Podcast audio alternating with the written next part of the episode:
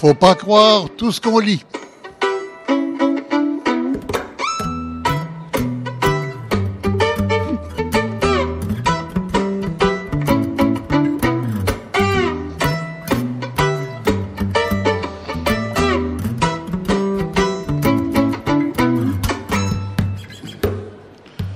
Bonjour, ici Michel Lacombe en direct du Salon du Livre de Montréal. Alors, et nous profitons de l'occasion pour vous proposer une émission sur un genre littéraire très populaire chez nous, la biographie. Euh, et parmi les biographes, nous allons évidemment privilégier celle des personnages politiques et par conséquent celle qui flirte avec l'histoire. On pourrait même parler de biographie en tant que genre d'écrit historique parce qu'au fond, pourquoi aime-t-on autant les biographies? Parce qu'elles nous racontent nos héros et parce qu'elles nous racontent nous, au fond. Alors sur ce plateau aujourd'hui, quatre biographes et un historien, un écrivain, trois journalistes et un professeur, euh, dans l'ordre vous voulez. Et puis en plus, je vais me faire chicaner parce que j'ai bien Micheline Lachance dans la catégorie des journalistes alors qu'elle est devenue historienne euh, avec le temps et puis que Éric Bédard, l'historien, est euh, aussi euh, chroniqueur, alors quasi-journaliste euh, parfois. Et on attend en studio à Rimouski Victor Lévy-Beaulieu, qui ne pouvait pas être au Salon du Livre aujourd'hui, cette fin de semaine, et qui nous a promis encore hier d'être à, Rimouski en studio pour participer à cette émission. Alors, je vous présente donc les gens qui sont avec moi à cette table. Alors, d'abord, euh, Micheline Lachance, donc, euh, dont je viens de parler, qui est euh, qui était journaliste et qui est devenue historienne, mais officiellement, là, des études patentées, une maîtrise en histoire et tout. À, l'âge où on devient grand-mère. Après avoir fait des livres d'histoire, dont évidemment la magnifique, le roman de Julie Papineau et la grande saga de la famille Papineau, hmm. c'est devenu Enfin, c'est devenu depuis longtemps votre métier d'écrire des biographies euh, euh, basées sur l'histoire, des personnages historiques. Quoi. En fait, euh, tous mes livres récents portent sur l'histoire, oui, mais je sais, je vais de la biographie au récit, des fois roman historique. Ça dépend du sujet. Hum, hum. Alors, roman historique, vous dites, Julie Papineau, c'était un roman historique. Roman historique, ça veut dire un peu comme un docudrame. Ça veut dire qu'on ajoute un les bouts qu'on ne sait pas, on l'ajoute. Non, non, non, non. C'est pas ça que ça veut dire. C'est un peu comme un film. Euh, quand on va au cinéma, on voit un film sur des personnages. En hmm. fait, euh, euh, quand on, on, on met en scène des personnages ayant réellement vécu, euh, on a une responsabilité. Il faut respecter leurs pensées, respecter euh, ce qu'ils ont dit, mhm. de sorte que, par exemple, les, les, les, dialogues dans le roman de Julie Papineau euh, sont inspirés des, des, de la correspondance des personnages. Si Julie fait une scène de jalousie à Louis-Joseph, c'est parce que je l'ai lu dans sa correspondance. Autrement dit, tout est vrai ou dans la mesure du possible. Évidemment, est-ce qu'ils ont fait l'amour la, même nuit, la nuit Bon, ben ça, je n'étais pas là. Hein? Oui, d'accord. Mais la saga des Papineau, le deuxième euh, sur la famille, les malheurs de la famille Papineau euh, dans les années 1830, c'est-à-dire pendant les troubles, pendant la guerre des Patriotes. Euh, mais ça, ça, ça c'est basé sur la documentation du fils Amédée. Ça, ça voyez-vous, c'est un bel exemple qu'on peut passer d'un genre à l'autre. J'avais, j'avais fait le roman, puis là, je découvre des, des, les mémoires inédites d'Amédée, dans lesquelles je trouve toutes sortes de choses que j'avais pas racontées dans le roman parce que je le mm. savais pas. Euh, l'histoire, c'est une science qui évolue toujours. Hein? Mm, On mm. a la vérité historique jusqu'au jour où quelqu'un d'autre arrive et avec des nouvelles euh, informations, des nouveaux... De, et on expliquera comment vous avez mis la main sur ces papiers-là. On parlera de Georges Aubin tout à l'heure. Pierre Duchesne, Pierre Duchesne qui est le biographe euh, de Jacques Parizeau, enfin, je pense que tout le monde est au courant, une énorme, euh, trois, trois, bouquins de cette grosseur-là, 800 euh, pages chacune, 600 pages chacun. Mm-hmm. c'est arrivé comment, Pierre? Ben moi, c'est j'étais journaliste à la radio de Radio-Canada. Je me souviens, oui. Puis j'étais aux Affaires et la vie, magazine économique. Oui. Et j'aimais déjà beaucoup suivre la politique, mais étant une émission économique, on était surtout sous les angles économiques, les portraits d'entreprises, d'entrepreneurs et tout ça. Et je me suis dit, Parizeau, après le référendum, euh, il y a son discours qui avait fait pas mal de bruit.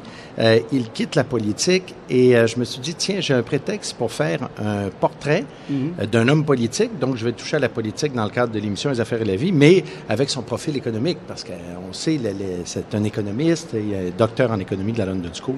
Alors, j'ai fait un documentaire. De, euh, la, radiophonique. la, London School of Economics. Voilà, à Londres. premier, premier Canadien-Français à avoir un, diplôme, un doctorat euh, de cette institution. Mm-hmm. Et puis, j'ai fait un documentaire d'à peu près, euh, je me souviens, c'est 35-40 minutes à la radio. Et puis, par la suite, un de nos anciens collègues, ah, Maurice Godin. avant que Guy Gendron en fasse un pour la télévision sur, sur oui. oui, oui. oui.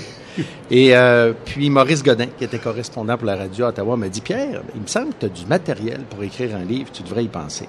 Mm-hmm. Et moi, pour moi, un livre, c'était énorme, parce que, bon, j'étais journaliste radio et tout ça, puis pour moi, le respect dû au livre est assez grand. Je me suis dit, je ne serais pas capable. J'ai pris un an, un an et demi pour y réfléchir. Je me suis lancé là-dedans en même temps que mon travail de journaliste en 97, 98.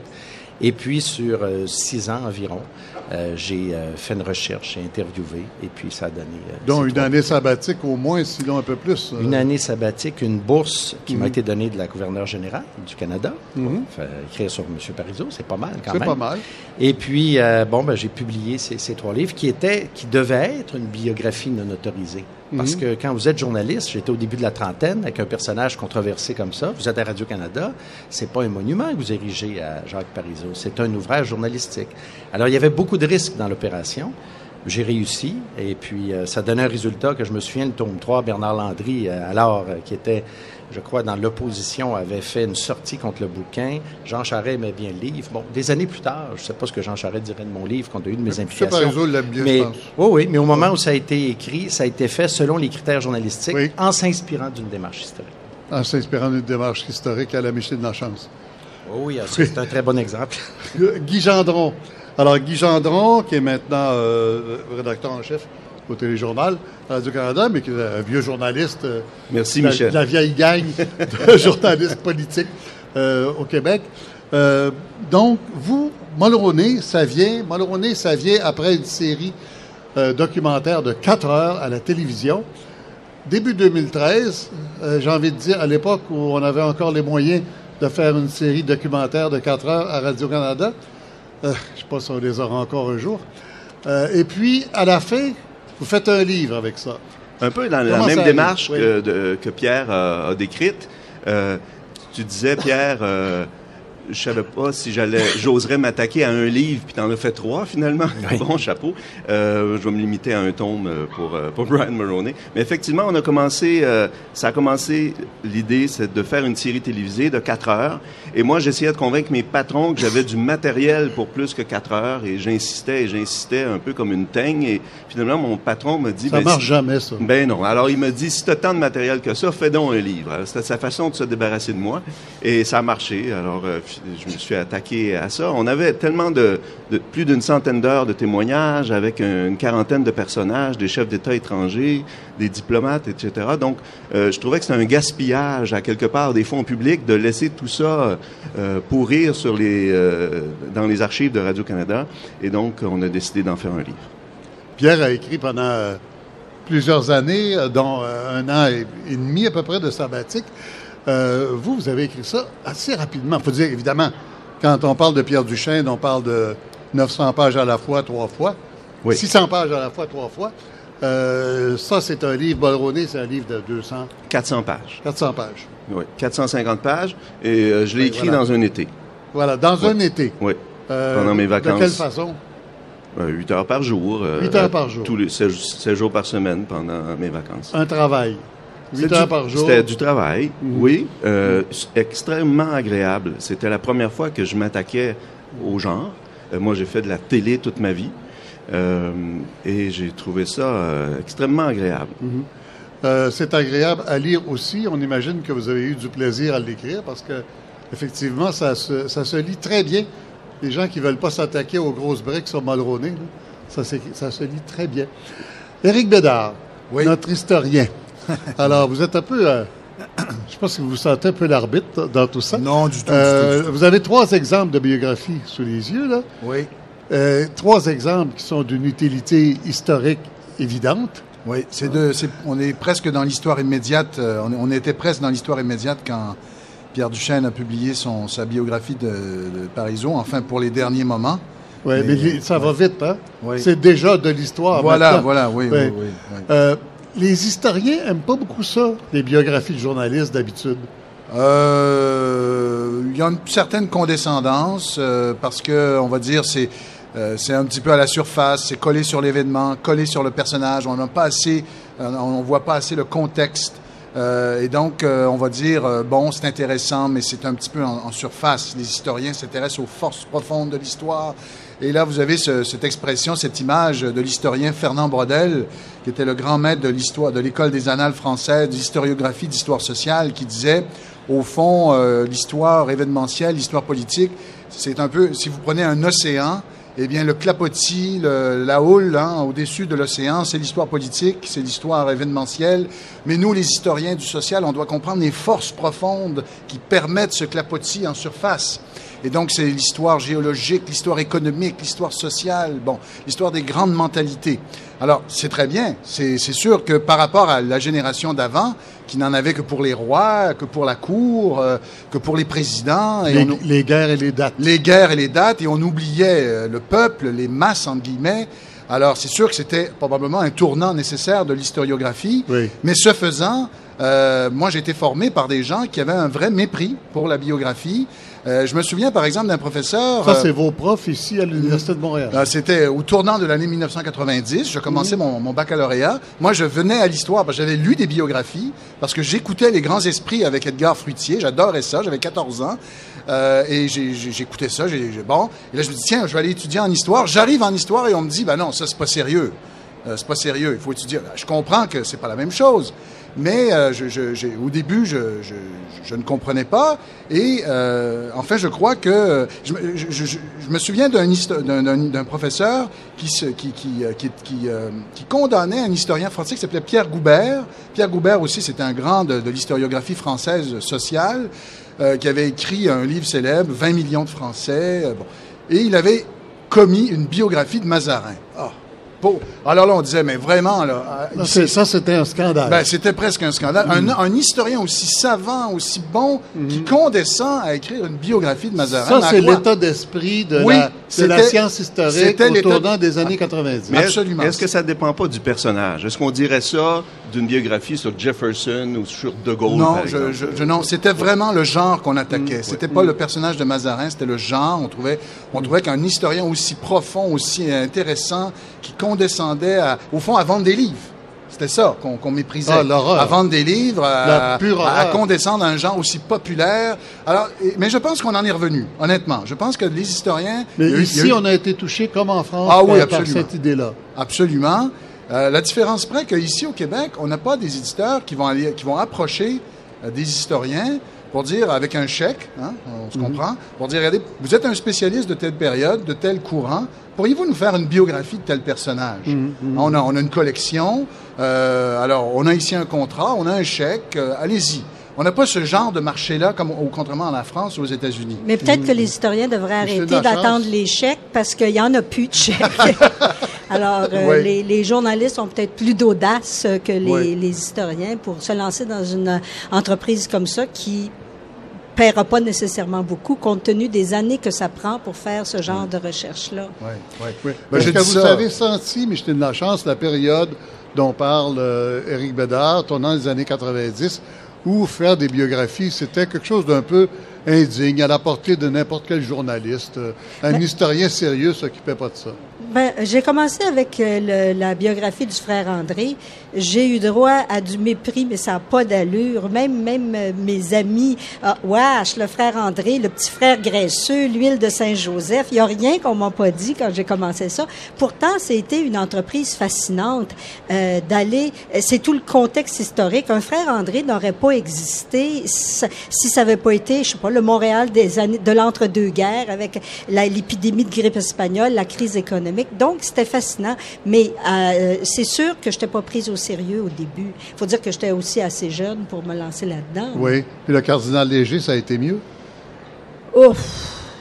C'est pas comme un, personnage politique. Moi, je pense que ce que veut dire Eric, c'est aussi beaucoup les politologues qui sont qui sont comme un peu moins bien euh, cotés que les historiens dans l'esprit des historiens. Mhm. Un politologue, on dirait que c'est pas c'est pas aussi bien. C'est un peu vulgaire. Alors c'est plus pour les ouvrages. Ça s'occupe de choses un peu vulgaires comme la politique. C'est plus pour les ouvrages politiques. Je pense qu'il y a eu ce, cette espèce de euh, auteur là. Euh, mhm. Possible, oui, c'est possible. Ben, en tout cas, moi, je trouve que la biographie. Pierre Duchesne. Ben, elle, est, appréciée des gens. Là. oui, oui, oui, oui, ça, c'est clair. Le monde, là, ils aiment ça, lire une histoire à partir d'un personnage que tu décris.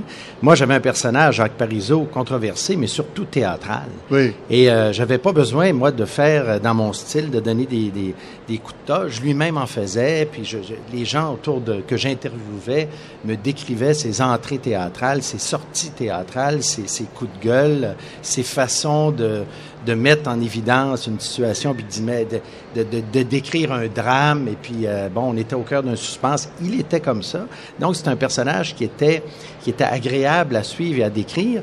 Puis en plus, ben, vous pouvez dire à des gens, euh, oui, la Révolution tranquille, mais vous pouvez la personnifier. Vous pouvez la... Moi, ce que j'aimais dire, parce que, bon, la moitié de ma carrière journalistique était à la radio, puis le reste à la télé, c'est que euh, Jacques Parizeau, c'est comme si on lui installait une caméra sur l'épaule, puis on suivait son action au cœur, par exemple, de la Révolution tranquille. Puis rencontrant des grands personnages, lui-même en étant un, mais il rencontre René Lévesque, et Lévesque le fait venir chez lui pour dire, tu vas, tu vas me dire combien ça coûte, ça, nationaliser les, les, les, compagnies d'électricité puis lui qui est prof et tout ça. On me raconte ça. Et euh, alors moi, je trouve que de suivre un personnage, on humanise l'histoire et en plus, on humanise aussi les, les, hommes politiques, les hommes et les femmes politiques. Parce que et à l'époque, ça commençait, mais aujourd'hui, c'est pire que jamais. Je veux dire, un, un personnage politique est un mal-aimé. Je veux dire, on est tous des corrompus, là, euh, selon euh, la croyance de plusieurs. Moi, je l'ai découvert par la suite. Alors, il non, non, mais vous avez quand même été ministre, là. Oui, oui, ah oui. Puis, euh, Est-ce que vous vous incluez dans le lot?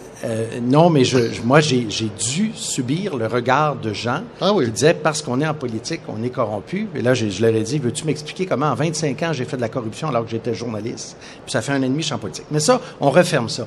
L'intérêt de suivre un personnage comme Jacques Parizeau sur une longue période, c'est que les gens pourront juger de la vie d'une personne sur une longue période. C'est comme votre ami.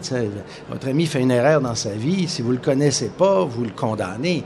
Si vous avez vécu 10 ans, 15 ans, 20 ans, 30 ans, vous avez vu l'ensemble du parcours d'un être humain se développer, vous voyez ses forces, ses faiblesses, vous comprenez même ses faiblesses sans les justifier. Et suivre un personnage politique comme Parizeau qui s'est donné au service public. Parce que moi, objectivement, c'est ce que je trouvais remarquable de sa part. Il aurait pu être un professeur dans une grande université internationale, euh, prendre des contrats de grandes sociétés s'il le faut. Il aurait pu, selon François Albéranger, qui était son maître à l'Université de Montréal, même être donné au Québec le premier prix Nobel, probablement d'économie.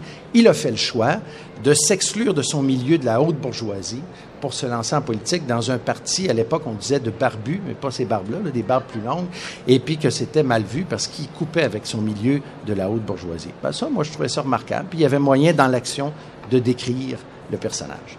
Oui, euh, quelques mots euh, avec Éric Bédard là-dessus, parce que ça me semble, c'est une passion absolument euh, magnifique qu'exprime Pierre Duchesne, qui doit être extrêmement utile à l'historien lui-même. mais d'abord, cette euh, petite promo.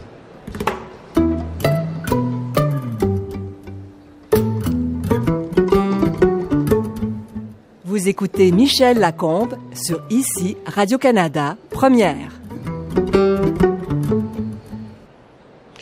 Alors, nous sommes en direct du Salon du Livre de Montréal euh, avec euh, Pierre Duchesne, Micheline Lachance, Guy Gendron et Éric Bédard et nous attendons toujours l'arrivée Victor Lévy-Beaulieu qui euh, devait être euh, en studio à Rimouski pour participer à cette émission, entre autres à cause de sa biographie de Bernard Rambaud-Gauthier, euh, qui est quand même une chose étonnante que cet écrivain, Victor Lévy-Beaulieu, fasse cette biographie pendant qu'il est en train d'écrire une immense somme sur le philosophe allemand Nietzsche. Alors, Éric Bédard, ce que euh, la façon dont Pierre Duchesne nous parle de, la biographie, euh, c'est une passion dont on a l'impression que l'histoire a bien besoin. Oui. L'histoire a besoin de gens passionnés qui décrivent des gens passionnés. D'ailleurs, dans euh, mon histoire du Québec pour les nuls, j'ai vraiment insisté, j'ai fait beaucoup de portraits de personnages, puisque, par exemple, je crois que euh, c'est une chose de parler de la démocratie ou du constitutionnalisme au début du 19e siècle. C'en est une autre de raconter le parcours de Pierre Bédard, qui n'est pas mon ancêtre, malheureusement. Non. Mais ça, c'est un exemple. Une chose de parler des patriotes, une chose de parler de Papineau. Euh, l'ultramontanisme, Bourget, Monseigneur Bourget, son parcours, d'où il vient, qui il est. Et là, bah, jusqu'à la Révolution tranquille. Donc, une biographie, ça permet d'incarner un mouvement. Je, prends l'exemple du printemps étudiant. Vous aviez quelqu'un comme Gabriel Nadeau-Dubois qui disait Moi, je ne suis que le porte-parole, que le porte-voix d'un mouvement social, d'un mouvement populaire. Et, c'est vraiment ça qu'il voulait. Il s'interdisait de, se prononcer parce qu'il était vraiment encadré. Pourtant, il est l'incarnation de ce mouvement d'une certaine façon aux yeux du public.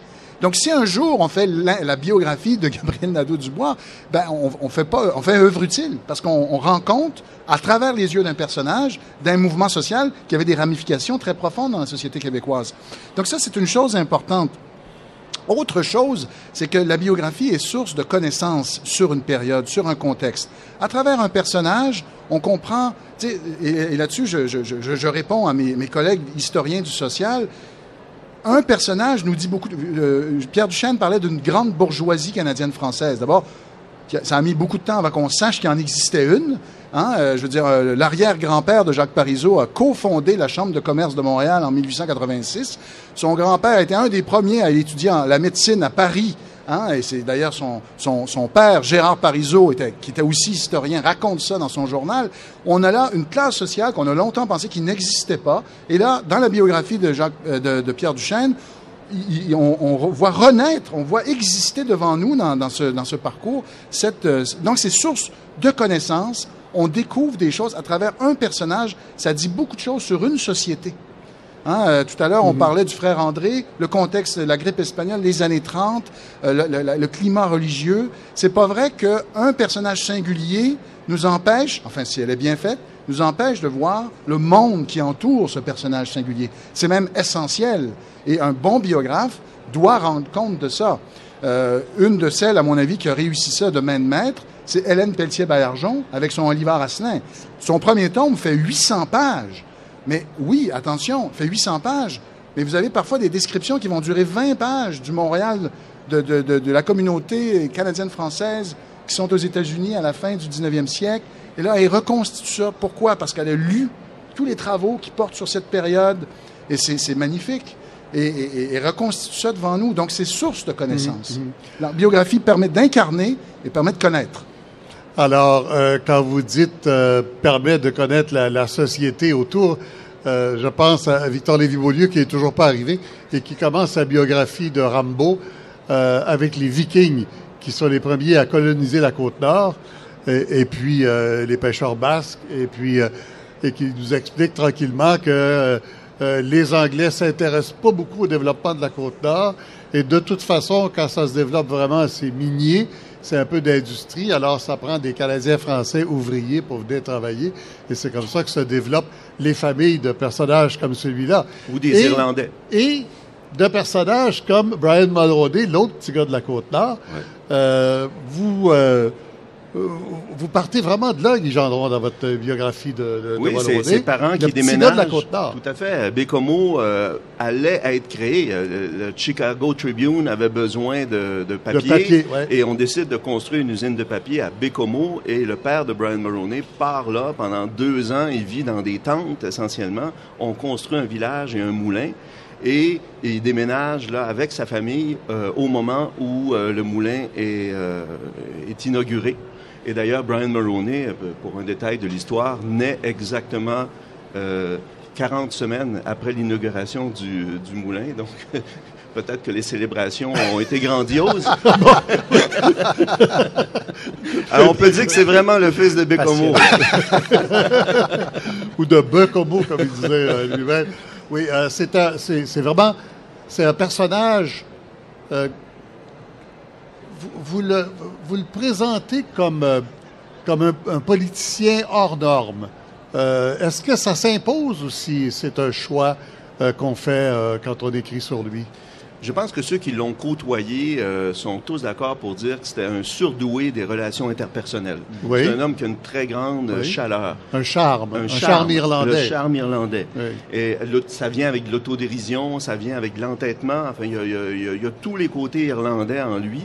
Et euh, ça a été quelque chose d'essentiel dans sa vie euh, mhm. euh, professionnelle aussi. Comme, comme avocat, il n'est pas allé plaider des, des causes, des poursuites criminelles. Il est allé dans le domaine des relations de travail, où il faut essayer d'amener, réconcilier des gens. Mhm. Et c'est ce qu'il a essayé de faire toute sa vie comme, à, comme enfant à Bécomo, anglophone, mais pas protestant, catholique, mais pas francophone. Et, et, et il devait jongler avec tous ces aspects-là il a, fait ça toute sa vie et il a amené ça jusqu'à sa tentative de réconciliation nationale avec le Québec en 1984. Celle-là a été moins réussie. Ça vient de très loin. Euh, mm. dans le livre, je vais fouiller dans son mémoire de sciences politiques quand il avait 19 ans, en 1959, et il parle déjà des Québécois comme étant un peuple distinct et il parle de la nécessité de réconciliation. on voit que c'est quelque chose qui lui venait de très loin.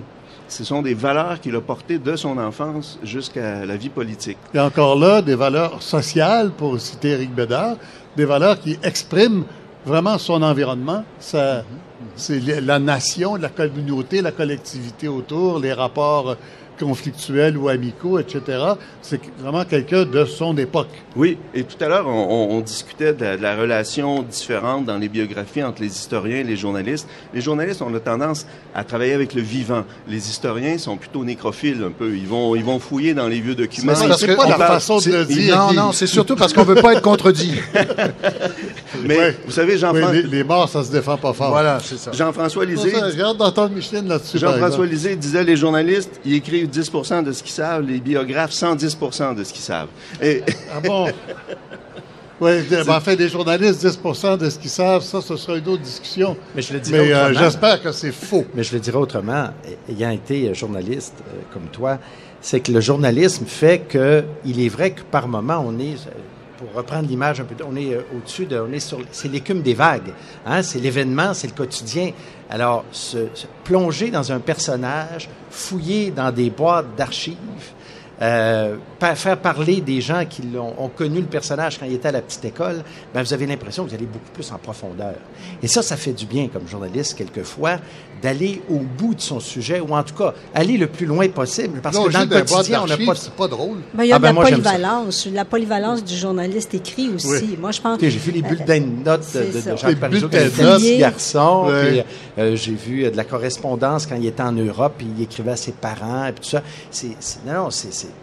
intéressant. Vous, oui, oui, vous, vous allez à l'intérieur d'un peu de sa pensée. Il y a de la naïveté, il y a des, il y a des rêves, il y a, il y a un personnage qui se construit. Euh, non, non, c'est intéressant. Mais le, le, journaliste a le, même accès à, à, la documentation. Mais moins de si ça se trouve, il y a, ben, il y a, a peut-être plus l'habitude du portrait, étant donné, je parle surtout du journaliste écrit. Puis là, je vous parle d'un temps que les moins de 20 ans n'ont pas connu. Les, dans ce temps-là, les journalistes cherchaient Aujourd'hui, euh, j'ai presque gêné de le dire, mais il y en a trop qui s'assoient sur leur derrière puis qui lisent ce que les autres ont écrit sur un sujet puis qui nous font des blogs puis des, euh, des des chroniques. Des chroniques. Alors que euh, moi, j'aimerais bien les revoir euh, sur le terrain, les journalistes. Mais pour en revenir à notre sujet, c'est comme ça qu'on a. Encore faut-il qu'ils aient le temps et des entreprises de presse qui leur donnent le temps d'aller sur le terrain. Ben là, c'est pas plus long d'aller euh, interroger quelqu'un que de s'asseoir puis d'écrire. ça dépend du délai de production. En tout cas, c'est un autre sujet, mais je trouve que vraiment, il fut un temps où les journalistes cherchaient davantage. D'ailleurs, autour de la table ici, on n'est pas non plus, on n'a pas euh, je trouve, en tout cas, moi je me dis que euh, on a une espèce de d'habitude de travail, euh, de, de, de, rapidité, puis aussi tout est dans le style, une façon beaucoup plus, euh, euh je dirais, euh, pour la clarté, pour le, le sens du punch, le, pour rendre un livre, autrement dit, pour que le grand public ait envie de lire notre livre. Je, je ne dis pas que les livres d'historiens sont déprimants, mais souvent, il, y a moins de soucis d'écriture. C'est vrai. Absolument. Oui, oui. Ben, on veut, on veut, euh, on veut d'abord, on s'adresse d'abord à nos pères. C'est ça. C'est comme ça que la profession est faite. La profession d'historien, c'est on s'adresse à nos pères. C'est nos pères qui, qui nous donnent des promotions, qui valident nos articles, qui valident et nos, les, Et les historiens ont une peur bleue de leur père. Oui, Qu'est-ce qu'ils vont dire quand ils vont lire euh, Ça, c'est vraiment. Tout on ne trouverait pas sérieux. C'est un peu paralysant. Il y a aussi une vertu, je trouve, civique à la biographie. Parce que moi, moi, je soupçonne que si on lit autant de biographies, si on aime la biographie, c'est aussi parce que nous, on se regarde dans nos vies, là, puis on se dit, bon, là, on, est, on a des choix à faire, on avance, mhm. il y a plusieurs possibilités qui s'offrent à nous. Et là, on va lire de, grands personnages et on voit qu'eux aussi, ils ont eu des dilemmes, ils ont eu des échecs, ils ont douté. Euh, et puis, mais ils ont continué, euh, guidés probablement par de grandes convictions, euh, celle de Marine Mulroney qui était de réconcilier le Canada, celle de Jacques Parizeau d'aller vers une plénitude politique. Mais ces gens-là nous inspirent. Donc, il y a une vertu civique qui nous montre aussi que les individus ont une part de liberté. C'est eux qui font l'histoire. Les individus font l'histoire, leur propre histoire, par leurs décisions qu'ils prennent sur leur vie, et ils peuvent aussi avoir un certain impact sur l'histoire de leur communauté, de leur société. Et ça, c'est rassurant dans, un, dans, dans, une, dans, une, époque où on est parfois un peu fataliste. On nous dit que, ah, ah, non, non, tout est décidé ailleurs, euh, euh, on, on, est un peu résigné, on est un peu fataliste. Euh, et je trouve qu'en sciences sociales, parfois, on, on, on va dans ce sens-là, puisqu'on cherche à décrire les grandes lois qui, qui sont à la base des, des, mhm. grands mouvements historiques et de, de, de, redécouvrir que non, l'acteur peut prendre des décisions, peut changer les choses, mhm. peut améliorer sa société. Vous proposez, Éric Bédard, la biographie comme remède au cynisme politique. Absolument. oui, je, je, crois que ça peut être allé, ça. Je suis allé faire des conférences, parler un peu du livre à l'occasion devant des, des, des, salles de classe, euh, des, mhm. du secondaire ou, du mhm. cégep de l'université. Et euh, moi, c'est ce que je disais. Je disais, écoutez, c'est la preuve qu'un seul homme une seule femme peut, à un moment donné dans sa vie, par des gestes euh, simples, changer le cours de l'histoire, faire progresser une société et autres. Et j'ai dit, je dis aux jeunes, ne sous-estimez jamais l'influence que vous avez sur vos amis à côté. De toute façon, on connaît plein d'histoires après où on se dit, ah oui, lui à l'école m'avait dit, ou un professeur ou un ami m'a amené là. Alors, c'est vrai que c'est un antidote contre le cynisme parce que ça permet de dire que l'engagement social, l'engagement au-delà, puis c'est important que la nouvelle génération l'entende parce qu'on est tous devant un petit écran lumineux puis on pense qu'on joue un rôle parce qu'on on va pitonner sur l'écran lumineux. Euh, parce ben, qu'on a, a 2000 amis, amis, Facebook. Ah oui, euh, le concept d'amis est devenu mm. assez simple. mais, euh, mais non, il y a moyen un seul individu, une seule personne peut changer le cours de l'histoire par des gestes posés et par une, force de conviction. Euh, est-ce que Brian Mulroney a changé le cours de l'histoire? Euh, et là, je, reviens à ce que vous nous disiez à la fin de votre intervention tout à l'heure, Guy Gendon. Son grand rêve de réconciliation, l'accord du lac Meach, la réconciliation euh, Québec-Canada ou Canada-Français-Canada, ça marche pas. Ben, s'il a changé le cours de l'histoire, c'est sans doute en réussissant à convaincre son parti et le peuple canadien de, dire oui à l'accord de libre-échange avec les États-Unis. On s'entend que c'est un saut quantitatif euh, important pour, euh, pour le Canada, pour l'économie canadienne. Pour ce qui est de la réconciliation nationale, euh, oui, ça a changé le cours de l'histoire dans ce sens où il avait convaincu René Lévesque d'embarquer dans le beau risque Hein, négocier avec Ottawa, tendre la main, euh, c'était un beau risque, allons-y. Plusieurs indépendantistes n'y croyaient pas, Jacques Parizeau était de ceux-là, mais il y en a qui ont dit, essayons, ça va nous mener vers un cul-de-sac et ça aura au moins prouvé que c'est pas réformable, le Canada. Il y a des gens qui ont tenu, qui ont, qui ont souscrit à, cette thèse-là. Euh, donc, euh, il y a des péquistes qui, à quelque part, se disent, ben, au moins, ça aura permis de montrer ça. Euh, et donc, ça a contribué au référendum de 1995 où ça a failli passer euh, pour les pour les, forces indépendantistes. Et ça a permis de créer le bloc québécois. passer proche compte pas. On n'a pas. Oui, effectivement. Mais Brian Mulroney, ça s'était jamais vu là qu'un premier ministre quatre fois obtienne la signature de tous les premiers ministres sur un, changement constitutionnel. À quatre reprises, il y a eu l'unanimité. Et pourtant, ça s'est pas fait. Je voudrais changer un peu de direction, euh, revenir avec euh, Michel Lachance quand, quand Éric Bédard tout à l'heure disait euh, les biographies, ça porte souvent sur les vivants. mais c'est plus vivant parce qu'ils se défendent plus, les vivants, que les morts. la disposition de la table fait que je vous regardais pas, mais je vous sentais dans mon dos. J'avais l'impression que vous, aviez envie de me dire que les morts aussi se défendent. La famille Papineau, euh, quand vous fouillez les papiers, euh, c'est comme s'ils étaient vivants aujourd'hui. Bien évidemment, euh, quand on vient d'une famille comme les Papineau, on conserve tout et aujourd'hui, on a la chance d'avoir la correspondance de, de tous ces personnages-là. Et euh, moi, ce que j'ai trouvé fascinant particulièrement, c'est de faire une lecture croisée des, des lettres. Quand vous lisez une lettre de Papineau à son fils Amédée et vice-versa, ils se répondent un peu comme on se répond au téléphone aujourd'hui. Euh, c'est plus long, mais alors on a on découvre des choses qu'on qu'on qu'on n'imaginait pas. Et c'est plus détaillé que Twitter, alors on peut plus sentir la vie. Oui, puis euh, ben, je veux dire, il, y, a une distance, puis probablement qu'ils prennent le temps de réfléchir aussi, je ne sais pas. En tout cas, c'est moins à fleur de peau.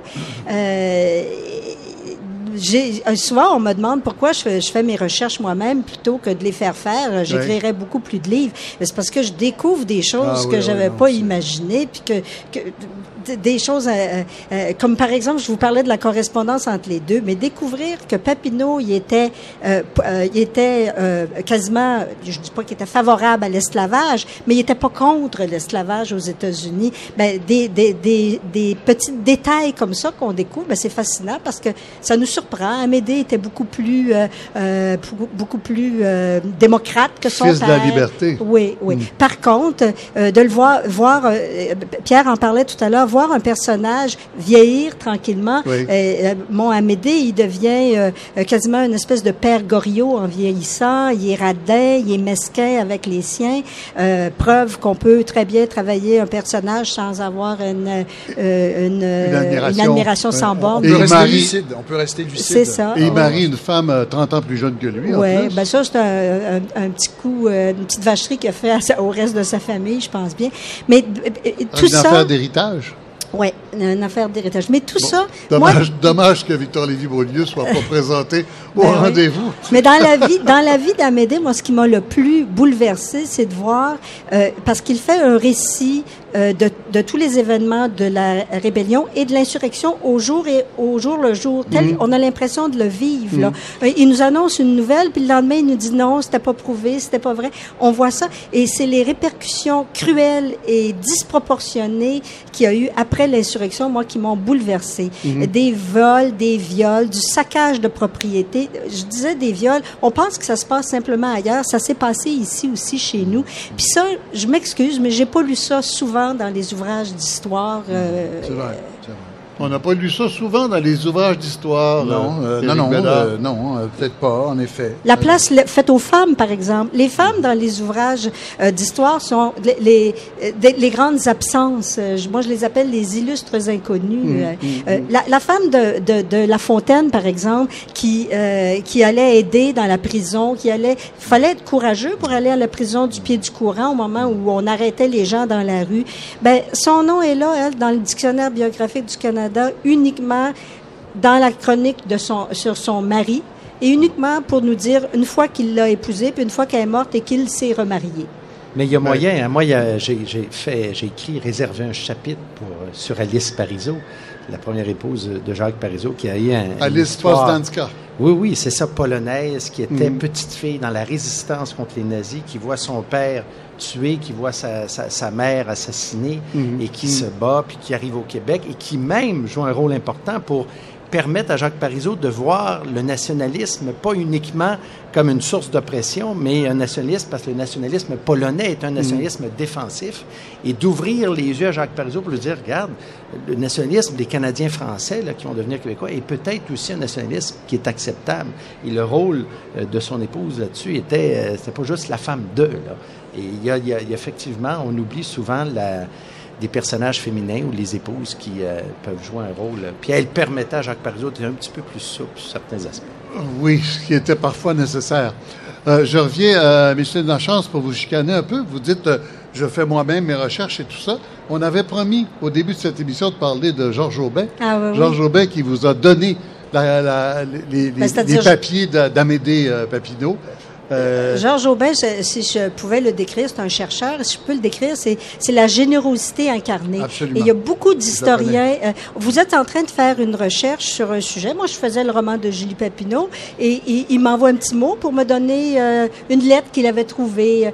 Il, et vous ne le connaissez pas? Je le connaissais pas. Maintenant, on est devenus des amis. On va manger ensemble puis on se parle de, du 19e siècle, des gens du 19e siècle comme si c'était nos amis. On se donne des nouvelles. Lui, cet homme-là, fouille du matin au soir. Il va dans les archives de tout un chacun. Euh, un notaire a, déjà eu affaire à Papineau. Il, va euh, voir les archives de ce notaire-là, découvre les lettres, cumule, rassemble tout, tape. Euh, avec sa femme René Blanchette, il, il, tape tout et puis il, met ça à notre disposition. moi, il me fait penser au personnage de Jean Giono, l'homme qui plantait des arbres. C'est-à-dire que lui, il a décidé, après à sa retraite, Georges Aubin, toujours. Georges Aubin. Il n'a pas attendu. Qui, est professeur. Euh, qui, était, enseignant au secondaire, au de français, absolument. Quand il a pris sa retraite, il n'a pas dit, bon, là, ça me prend une subvention. Non, non. Il a dit, moi, là, je vais rendre publique toute la correspondance de la famille Papineau. Et il a commencé. Il a publié aux éditions Il a commencé à publier des lettres à Julie. Ensuite, il a publié les lettres à ses enfants. Il a publié le journal d'Amédée Papineau. Il vient de finir Joseph, le père de Papineau. Et, là, le il a consacré, mais vraiment toute sa retraite qu'il a pris assez jeune finalement, à ça. Et c'est extraordinaire ce qu'il permet aux historiens, parce que nous, sinon, on serait pris pour aller en archive, passer avec des petits gants blancs. Il faut savoir ce que c'est. Lire des vieilles lettres. Sur du papier oignon, écrit des deux bords. Et, euh, l'écriture qui n'est pas facile. Il a, tout fait ça pour lui. Lui, il a fait même la correspondance. C'est absolument fascinant à lire des, des prisonniers du pied du courant après la rébellion de 37 je, vous le dis, là, euh, jouer dans ces papiers-là, -là, c'est sans fin. On a un plaisir fou. Parce qu'écrire, c'est pas juste euh, laborieux, c'est aussi euh, passionnant. Hein. Mais ça prend une discipline pour s'y retrouver comme celle de et, un renoncement comme celui de, de, Georges Aubin. Puis lui, ben, je lui dis souvent, ben, pourquoi t'écris pas? C'est, c'est, il, nous, il nous offre tout ça sur un plateau d'argent. Il n'aime pas ça. Non, il n'aime pas ça. Il n'aime pas écrire. C'est le pur plaisir de l'archive, mm. de nous rendre ça public. Et, euh, voilà. Mm. Mais vous avez raison, Micheline Lachance, quand on le rencontre, on a l'impression d'être au 19e siècle. On parle, ah oui, euh, ah oui, Lactance, ah pauvre Lactance. Puis, euh, Lactance. Lactance, c'est un des fils de, Louis-Joseph. Celui qui, a, qui, a, sombré dans la folie. Voilà, qui a sombré dans la folie, malheureusement. Amédée, ah, puis là, on parle de ses petits travers, puis c'est très, très particulier. C'est un nom de philosophe romain, paraît-il, ah, Lactance. Je, trouve que les, historiens hein, devraient dire plus souvent euh, combien les travaux de Georges Aubin leur sont utiles. Oui. Euh, parce que euh, vraiment, comme, comme dit euh, Eric, on, on, gagne un temps fou il les a tapées, ces lettres-là. Imaginez. Mais il a quand même publié aux éditions Trois Pistoles la, correspondance de Papineau. Il publie, il publie, oui, il y a des livres, mais nous, on y a accès après à ces livres-là. Moi, quand j'ai fait le roman de Julie Papineau, il n'y avait rien de tout ça de, de publié. Hein? Mm, C'était mm. la biographie de, de, Papineau de Robert Rumilly qui était la, la brique. Aujourd'hui, on ne fait plus les, les, biographies comme celle de, de Rumilly, mais c'est à peu près tout ce qu'il y avait euh, comme... Euh, comme euh, euh, documents. Alors, il fallait que j'aille. J'ai passé une semaine et demie aux archives à Québec. Euh, au pavillon, euh, comment s'appelle le pavillon à Québec? Euh, J'oublie le nom. Caso. pour décrypter les lettres de Julie. Puis mm. les, les Papineaux, c'est encore pire, c'est encore plus fou. La famille avait découpé les lettres euh, si, par exemple, il y avait une phrase qu'il voulait pas que la postérité voit, il découpait très, très, très délicatement à la, lame de rasoir. À la lame de rasoir, une ligne et demie. J'avais toujours l'impression que c'était la chose que je cherchais. On dit caviardé aujourd'hui. Oui, c'est ça. Euh, Guy Gendron, vous n'avez pas rencontré de personnage comme ça, parce que quand on a affaire, euh, ou, peut-être, mais j'imagine que l'univers auquel vous aviez affaire autour de Brian Mulroney était beaucoup plus contrôlé beaucoup plus... Euh, oui, e, essentiellement, c'est des témoignages que, que j'ai reçus, mais c'est déjà arrivé un, un, historien amateur euh, qui, qui, aimait beaucoup fouiller dans l'histoire militaire euh, du Canada m'avait approché avec des trucs qu'il avait découverts sur les camps secrets du Canada, c'est-à-dire un mécanisme qui a été mis sur pied dans les années 50 au moment du, du macartisme aux, États-Unis ah pour prévoir la construction de camps d'internement au Canada pour des, des, gens de gauche. s'il y avait, si les communistes nous attaquaient, euh, on allait mettre des milliers de personnes, euh, les arrêter. C'est pas l'époque de Mulroney, Et non, c'était pas l'époque de Mulroney, c'était un, tout autre sujet que ah, j'avais fait pour, euh, pour l'émission Enquête. Ça s'appelait Les camps secrets du Canada. Mhm. Et ces plans-là ont existé pour arrêter 3000 personnes en, en dedans de 24 heures. C'était mis à jour continuellement et ça, ça n'a été aboli qu'en 1984, ce plan-là. Mhm, mhm. Donc, à l'arrivée de, de, Brian Mulroney au pouvoir. Ça avait existé toutes ces années-là, là. un plan pour interner et prévoir euh, l'emprisonnement sans, sans, sans, poursuite, sans poursuite, sans accusation. On découvre toutes sortes de choses. le, croisement des personnages, Brian Mulroney, Jacques Parizeau. À un moment donné, Jacques Parizeau veut se lancer en, politique. Euh, je raconte une scène où Paul Desmarais, il dit, si tu te présentes, on va te battre, toi. Et ça, c'est intéressant euh, avec les, les, yeux d'aujourd'hui.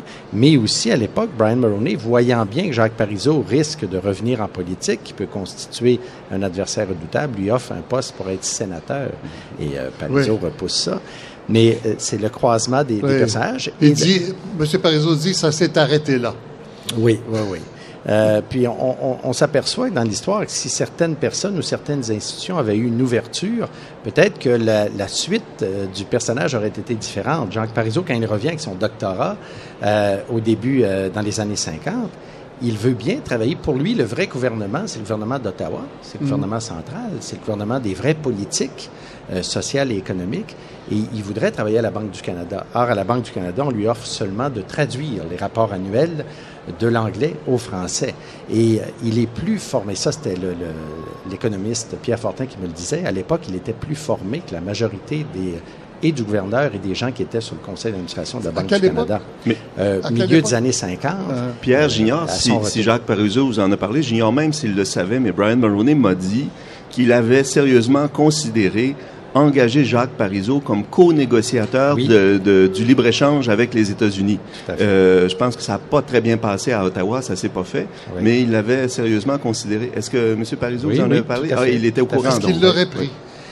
Ah, je sais pas, mais euh, Jacques Parizeau avait pris position clairement. Euh, il avait entraîné euh, mhm. avec lui beaucoup le Parti québécois pour dire oui, il faut être favorable au libre-échange. Toujours dans sa logique qu'il faut favoriser des échanges nord-sud plutôt qu'est-ouest. Puis c'est nous, c'est mhm. avec le marché américain qu'on va se développer. Mais il y a un aspect que j'entends les, les, discussions ici. Puis une chose, je pense, qui fascine aussi dans la biographie, c'est la part de hasard, de contingence, la part de non, d'imprévu de, de l'histoire, qui fascine les gens c'est que justement, euh, un événement aurait pu ne pas arriver et c'est arrivé, puis on veut comprendre pourquoi. Pourquoi? Comment ça s'est passé? Euh, je, pense que, je pense c'est la question que les gens adressent aux historiens et auxquels peut-être parfois ils rechignent de répondre. Mais que s'est-il passé? C'est une question simple, mais une question qui va de soi pour des journalistes qui vont, qui vont reconstituer l'histoire immédiate. Hein. Euh, hier, il est arrivé ça, ils se sont rencontrés. Mais quand on va plus loin, c'est la même question qu'on pose aux historiens. Mais que s'est-il passé? Pourquoi ça s'est passé? Comment c'est arrivé? Et je pense que euh, c'est ce qui fait tout, l'intérêt d'une bonne biographie qui nous dit, vous, aujourd'hui, ça, ça va de soi. Vous pensez que ça va de soi, tout ça, aujourd'hui. Mais ça n'allait pas de soi en 62. Ça n'allait pas de soi pour le petit gars de Bécomo qui s'attaque aux deux nerfs sensibles du Canada, le rapport aux États-Unis et le rapport entre les, les Canadiens français et les Canadiens ben, anglais. les deux nerfs sensibles. justement, il nous reste une minute et je voudrais finir avec euh, Micheline Lachance. Euh, les Papineau se réfugient aux États-Unis, euh, Saratoga, entre autres. Euh, et euh, on, comprend bien dans votre livre comment les Américains sont sympathiques à ce qui se passe au Canada français, mais on est loin d'être prêt à aider le mouvement. on ne sait pas trop, on le protège. Les relations sont très particulières. On aide, mais par en dessous. Il ne faut pas que ça se sache. Il y a des, ils, ont, ils ont obtenu des armes, ils ont obtenu de l'aide, mais le président Van Buren ne voulait pas euh, froisser l'Angleterre. Alors, euh, mais il y a comme une parenté entre les, les québécois et les Américains, disons. Mais d'ailleurs, les Papineau euh, rêvaient de, de, de, passer aux États-Unis, d'être américains. Hmm. Le rêve, c'était... La Grande République colombienne. Faire partie de la, oui, la, République de la liberté. Oui. Eh bien, voilà. Euh, c'est tout pour cette émission avec, euh, ben, sans Victor Lévy-Beaulieu, avec Éric Bédard, euh, Guy Gendron, Micheline Lachance et Pierre Duchesne. Merci beaucoup. Merci d'être là. la semaine prochaine, on reprend le collier en studio.